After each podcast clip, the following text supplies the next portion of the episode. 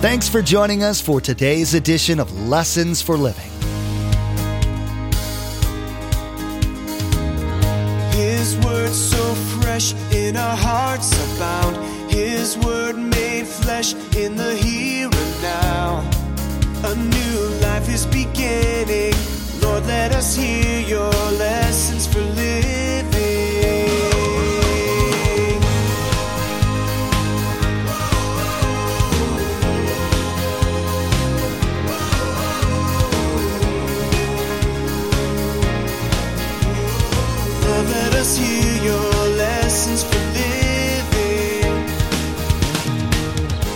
Jesus said to the man, Stand up, go. Your faith has healed you. Now, why would he say that? Most commentators believe because of the original language. All 10 of them were healed physically. The Samaritan was healed physically, but when he came back to thank Jesus, he was healed spiritually. He went away as a believer in Jesus. You know, the greatest need you and I have is not physical, it's spiritual. Good people don't go to heaven, only forgiven people go to heaven. And he was forgiven of his sins by Jesus. We all get irritated or at least disappointed when we do a kindness to someone else and they fail to thank us. If we're honest, we've certainly done the same thing to others. And then there's God. How many times have we neglected to thank Him for all He's given us life, health, and so much more? Pastor Mark will teach about an instance where Jesus touched the lives of some needy people at their request, but then forgot to thank their benefactor. We will be reminded that there is a gift available to us beyond our physical needs that of spiritual restoration. Remember, there's quite a few ways to receive a copy of Pastor Mark's teaching. We'll be sharing all that information with you at the close of this broadcast. Now, here's Pastor Mark in Luke chapter 17 with part 3 of his message Discipleship in Action.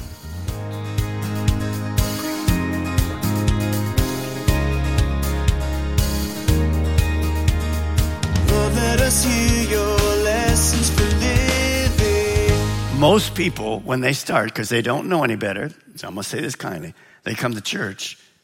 What do you have for me? As we start to serve, it's not what I have for you, it's what you can do for God through other people. Do you get it? Some people go, oh, well, that's the way I look at it. I want to be served. Well, that's our selfish nature. But you guys were fantastic. So I just want to thank you from all the elders. Thank you so much. You were generous in giving those moms, those single moms, those moms with kids at the Serene Harbor. They're just going to be blessed. Thank you. Thank you. By the way, who did you make look good?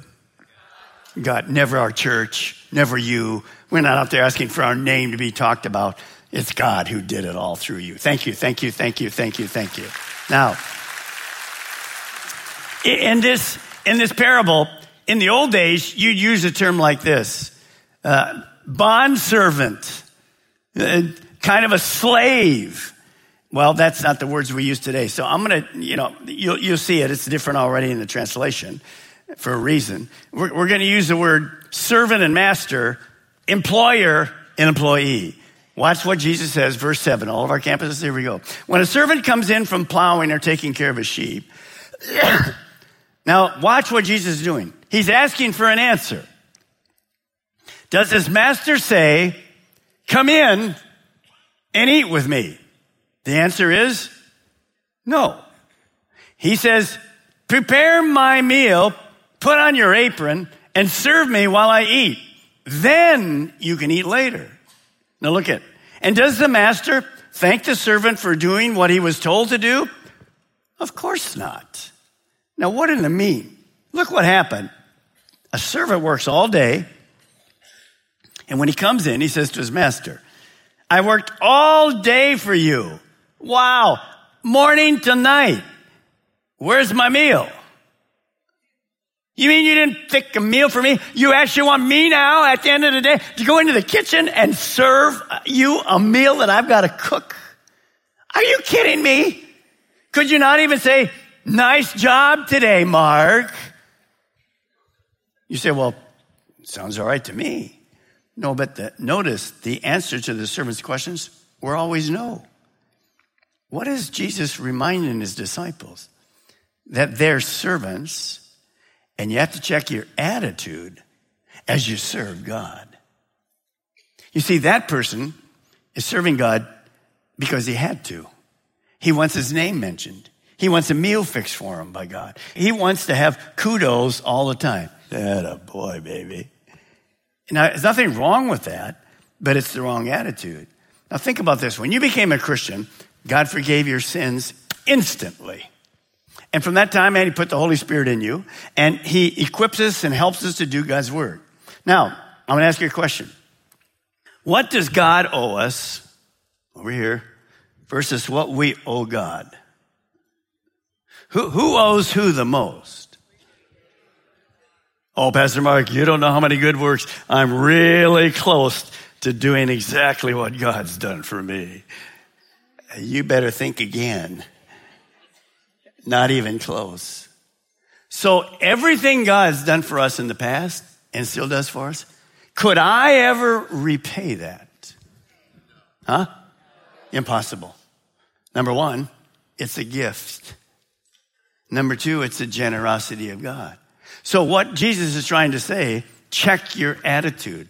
This servant has the wrong attitude. He's serving for what he can get, and he's serving with the wrong attitude, and it simply shows. There's no way you and I can ever repay God for what he does for us and continues to do for us. Now, look at verse 10 in the New Living Translation. In the same way, watch it. When you obey me, you should say, we are not worthy of praise. I just showed you that. Is God worthy of praise or am I worthy of praise? Only God's worthy of praise. You are not worthy of praise. We are servants who have simply done our duty. It's a privilege to serve.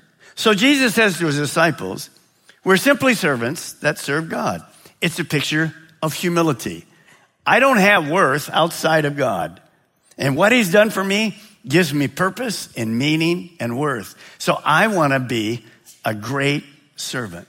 Now, in our world, if you mention this term in the business world, eh, they won't get it. Listen to this word. I'll ask it this way. Is servant leadership an oxymoron? In the world, it is. In the world, it is. A manager, an owner of a corporation, he won't say, well, I'm a servant leader. I'm a leader that serves people. No, he's just the leader and you serve him. But Jesus is going to say something because he dressed the, he dressed his disciples said, that's not how we live. Look what he says right here, Matthew 20, 26. But among you, talking to disciples, you're going to be different than the world. Uh, you are not going to be a person that just leads. You are going to be a servant leader. And he says this whoever wants to be a leader among you must be your servant. And whoever wants to be first among you must become your slave. For even the Son of Man came not to be served, but to serve others and give his life as a ransom for many. The disciples had watched Jesus say this many times. But then they observed it over and over and over again in his life. You see, our mission is to serve one another, to give of ourselves as Jesus came to us. And he was trying to say to his disciples, look, when I leave, the world will try to squeeze you into its mold. Serve me. I'm one of the 12 apostles. Serve me. I'm the pastor of Calvary Chapel of Melbourne. Serve me. I'm your husband.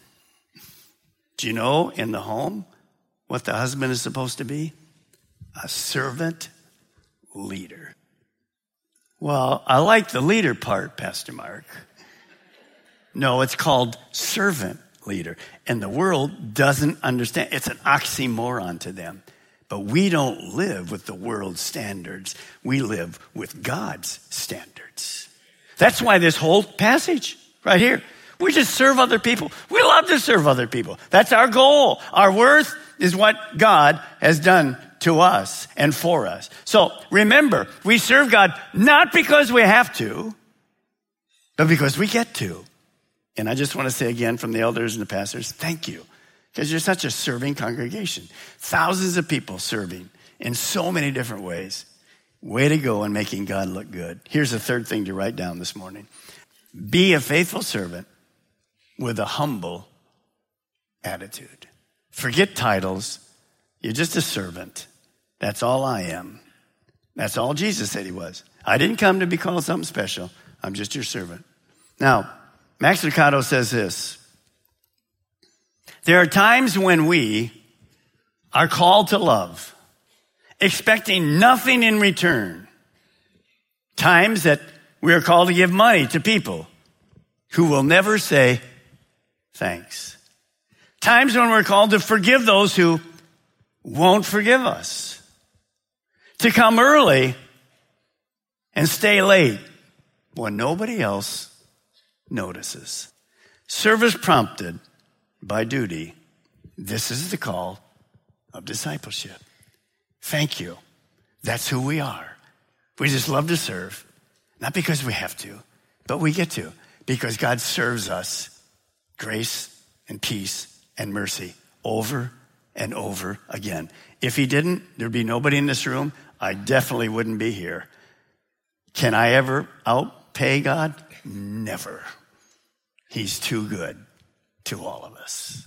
Now, look at verse 11. As Jesus continues on toward Jerusalem, he reaches the border between Galilee and Samaria. Now, let me just say this Samaritans, remember, the Jewish people hated them. They were Gentiles and Jews together, and they were called half breeds by the, the Jewish people hated them. But watch what happens. You'll see the reason for Samaria as we go by. As he entered a village there, ten lepers stood at a distance, crying out, Jesus, Master, have mercy on us. They would have been standing a long way away from Jesus. Now, why is that? Well, people who had leprosy in those days, it was very infectious. There was no cure for it.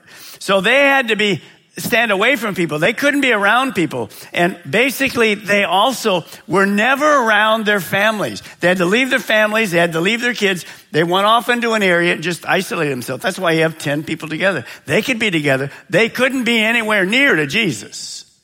So, and it's a lonely, lonely life. So they're screaming out to Jesus, help us, help us. Somehow they heard about him.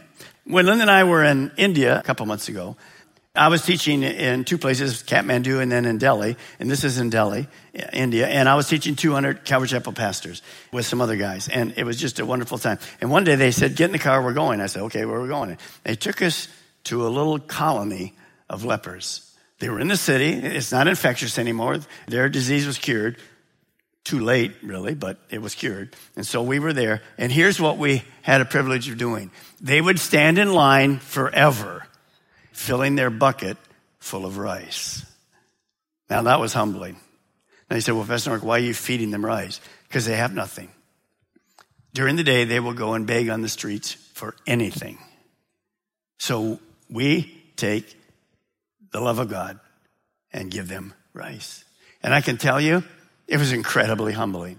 At the end of this, there was a message, very short message by the head of the harvest mission. And he just said to these people, the reason you got rice is because God loves you. Now, when they would come up and get the rice, it was very moving. Many of them came, half their hand is not there, no foot, ears gone. It was, it was horrible. And you know, you walk away from there going, Forgive me, Lord, for sin. I had a bad day. Forget it. And not even close as you see what's happening. But we wanted to show them love. Now, what will Jesus do? Remember, different in these days than here. It's all cured, but too late for them. But what would Jesus do? Well, watch what happens. Verse 14. And he looked at them. Remember, they're distanced. And he says, Go show yourself to the priests. Now, that doesn't seem to make any sense to us. He commanded them to go to the priest because that's what the law required them to do. The law required a leper to go to the priest, the Jewish priest, so he could be cured. They didn't have doctors in those days like that. So the priest would go look, okay, that the white stuff's gone, the little snubs are gone, these are gone. And they would say, okay, now it's, it's okay. You can go back to your family. You can go back to meeting people. You're cured. So that was it. And of course, then they do some sacrifices as well. So they were commanded to go. Jesus knew this. He's following the law and he asked them to go back and be cured.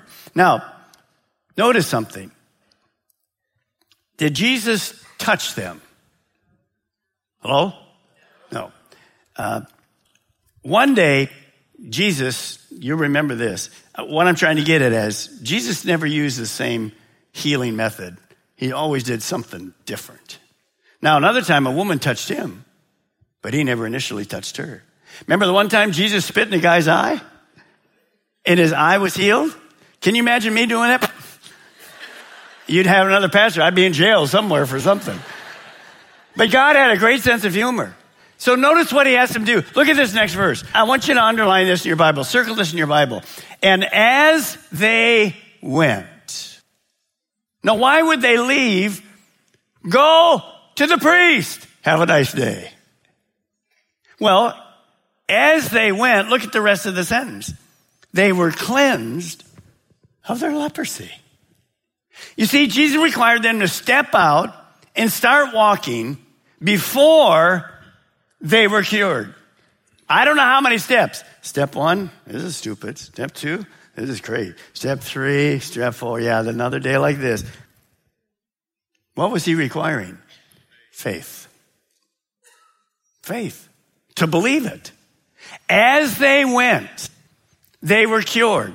All 10 of them, as they went, they were cured. What Jesus is really saying is this take a step of faith, and your obedience will heal you. Now, what is this thing called faith? Look at it. Hebrews 11 1. It's a perfect picture of this story. Now, faith is being sure of what we hope for. What did they hope for? Their leprosy would be cured. And certain of what we do not see. You can hear them saying, Okay, I heard this Jesus was good. This is nothing. Sure of what we hope for and certain of what we They don't see nothing for step one, step two, step three, and all of a sudden, phew, healed. Now, how could you be healed instantaneously of leprosy when there was no cure? You had good insurance. You had great medical care. It's called supernatural. Now, if you, as a Christian, don't believe in the supernatural, you're reading the wrong Bible. This God's our supernatural God. By the way, in case you don't know this, I, of course, I believe in doctors. I was in the medical profession for a long time. But your real healer is God. Every one of us, our real healer is God. See, your body takes over and does stuff what the doctor cannot do. He can sew it, but he can't make that scar just go away. That's God. He knows what he's doing. So that's exactly what happened here. By, by faith. So what is that? I wrote this statement. And it's a challenge to me. I usually write statements for all of us. You may want to think about this. I want to trust God and simply obey him without any evidence. In other words, when God tells me to do something, I want to do it. I like to really say this usually with God God, you want me to do that? Give me a sign you want me to do that. No, I just want to get to the place. I'm not there yet, but I'm working toward it. God, if you tell me to do this and it's biblically based, I want to do it without no evidence. That's faith. You know, God honors faith. He loves it. Sometimes our faith is so small, we just have to exercise it. If God speaks to you, just say to him, if that's really you, God, I just want to step out and do what you tell me to do. Now look at verse 15. One of them, when he saw that he was healed, came back to Jesus shouting, Praise God. Now Jesus healed all the 10, but only one came back. The other nine went to the priest. We don't really know what happened, why they didn't that, why they didn't come back and thank Jesus. But probably it was this. They were so excited to get to the priest to be cured because what could they do after that? They could go home to their families. But there was no reason not to go back and say to Jesus, all 10 of them, thank you. You've changed our life. By the way, if you're an unbeliever, when you come to Christ, your whole life will change. Old things are passed away and everything becomes new. Quit trying to do life on your own. The disease of sin will kill you, but the cure of Jesus will heal you forever. Forever. Now, watch this. He fell to the ground at Jesus' feet, thanking him for what he'd done. This man was a Samaritan. You know, when the ten were there, he said, Jew, Jew, Jew, Jew. What are you? Samaritan. Get out of the line. I'm not interested in Samaritans. Jew, Jew. No. You have to understand, our world should never care color, skin, nation, language, whatever. Man, woman, who cares? Jesus died for us all. We're all equal. That's a very obscure thing that you see with the one, but it's a huge thing for us. Because when the woman at the well before this, what was she? Samaritan. The Jews hated her. Jesus saved her. So be careful. In case you're new to this church, we're not prejudiced of anybody. God loves us all equally because his son died for us. Don't think we're that way. I like this to be United Nations all over the, not the organization, Lord help us, but the, the world filled with nations, people. I love going all over the world, see different people eating all their crazy food. Well, not all of it, but some of their crazy food. And God loves us all. Can I hear an amen? Come on, come on. Okay. Now, Jesus asked, didn't I heal 10 men? Where are the other nine? If you read that, what are you hearing? You're hearing hurt, and you're hearing that Jesus was amazed by their ingratitude. They forgot to give him thanks. Oh, it wasn't about him. He was shocked that that change in their life, they didn't come. And look what he says in verse 8 Has no one returned to give glory to God except this foreigner? And Jesus said to the man, Stand up, go. Your faith has healed you. Now, why would he say that? Most commentators believe because of the original language. All 10 of them were healed physically. The Samaritan was healed physically, but when he came back to thank Jesus, he was healed spiritually. He went away as a believer in Jesus. You know, the greatest need you and I have is not physical, it's spiritual. Good people don't go to heaven. Only forgiven people go to heaven. And he was forgiven of his sins by Jesus. Last thing you want to write today, number four. Be a thankful person with an attitude of gratitude. But let's not forget one of the greatest persons that we need to thank, and that's our God. Sometimes we forget. We just forget. Let me just read this verse to you. I must give you a homework assignment. Psalm 103 tomorrow. In your devotions, just read it and thank God. Let me read Psalm 105. Give thanks to the Lord and proclaim his greatness. Let the whole world know what he has done. Give thanks to the Lord for he is good. His faithful love endures forever. Has the Lord redeemed you? Then speak out. Pastor Mark shared his desire to learn to obey God simply without any physical evidence to support that obedience. That's a worthy goal and one supported by Scripture. What about you? Do you want to see God use you in ways you can't even imagine? It will require you to begin to trust God in more risky ways in your life. We pray you find all He has for you. Thanks so much for joining us today. Pastor Mark will continue to go through this series in the next edition of Lessons for Living. To add today's message to your study library, simply log on to lessonsforlivingradio.com and select the Order a Message option from the main menu. The cost for each CD is $5, and that includes shipping. Again, to place an order for a CD, simply log on to lessonsforlivingradio.com and select the Order a Message option from the main menu. In the next message, Pastor Mark will begin teaching on the next passage in the book of Luke. There, Jesus will take the time to explain to his disciples the importance of prayer. He will also try to help them understand the Father's desire for them to pray and his willingness to answer their prayers.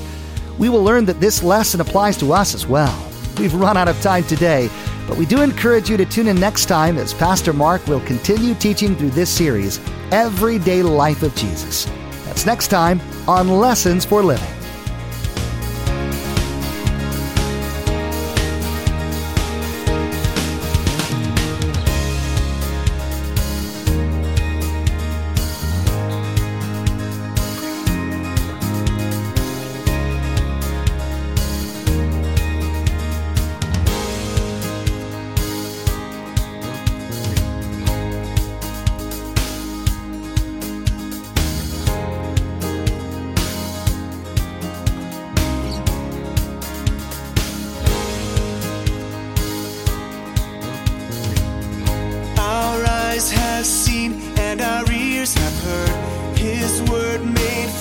In a hurting